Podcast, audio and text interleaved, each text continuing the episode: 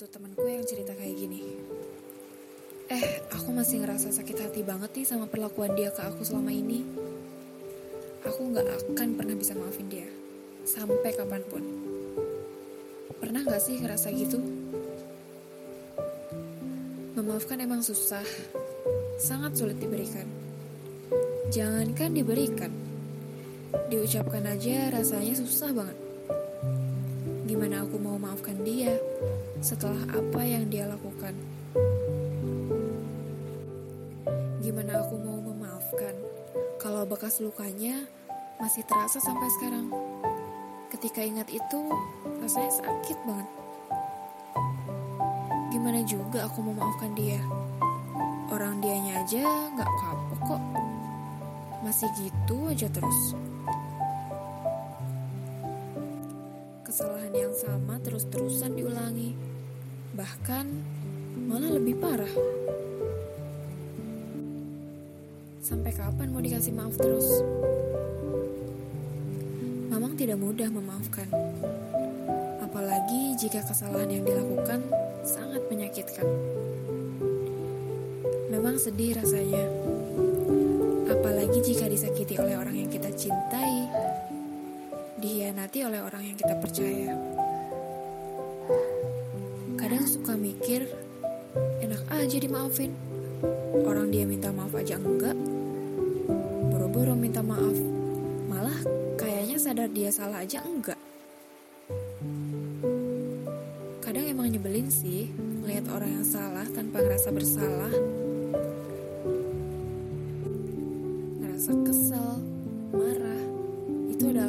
wajar dan alamiah yang dirasakan setiap manusia. Nyimpan dendam sebenarnya adalah wajar, tapi kalau kelamaan, ini bisa membawa dampak buruk loh. Bahkan beberapa penelitian sendiri bilang, kalau nyimpan dendam itu bisa ngaruh banget ke kesehatan fisik dan mental juga.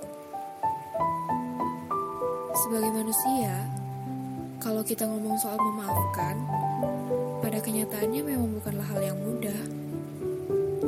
Karena kalau kita mau memaafkan seseorang, emang lebih baik kalau niatnya datang dari diri sendiri, bukan karena paksaan atau disuruh orang. Emang sih, perasaan dendam itu adalah hal yang wajar. Tapi, kan lebih baik kalau nggak lama-lama nyimpen dendamnya. Lebih baik kalau cepat-cepat memaafkan sesegera mungkin. Maka dari itu, di sini aku bakalan ngasih tips cara mudah untuk memaafkan. Hal pertama yang harus dilakuin adalah move on. Pelan-pelan diniatin buat move on. Berusaha supaya emosi, pikiran, dan perilaku nggak terpengaruh sama orang yang nyakitin perasaan kita. Berusaha untuk selalu ngeliat ke depan. Kedua, cobalah berpikir, Maaf itu sebenarnya bukan untuk mereka, tapi murni untuk diri kita sendiri. Memaafkan itu bukan karena mereka layak dapetin maaf, tapi karena kamu layak untuk dapetin ketenangan, kedamaian, dan kebahagiaan.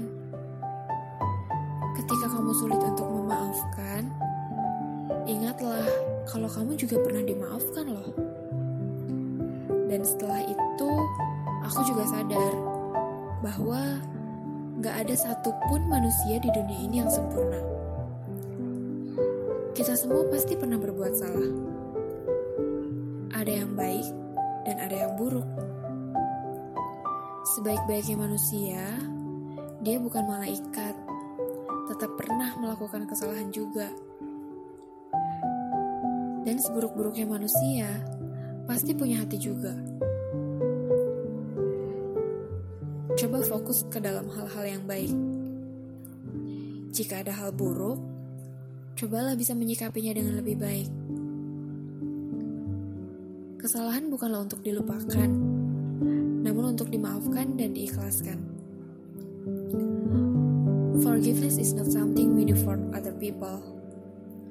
We do it for ourselves to get well and to move on. Jadi, walaupun susah, tetap harus dicoba ya.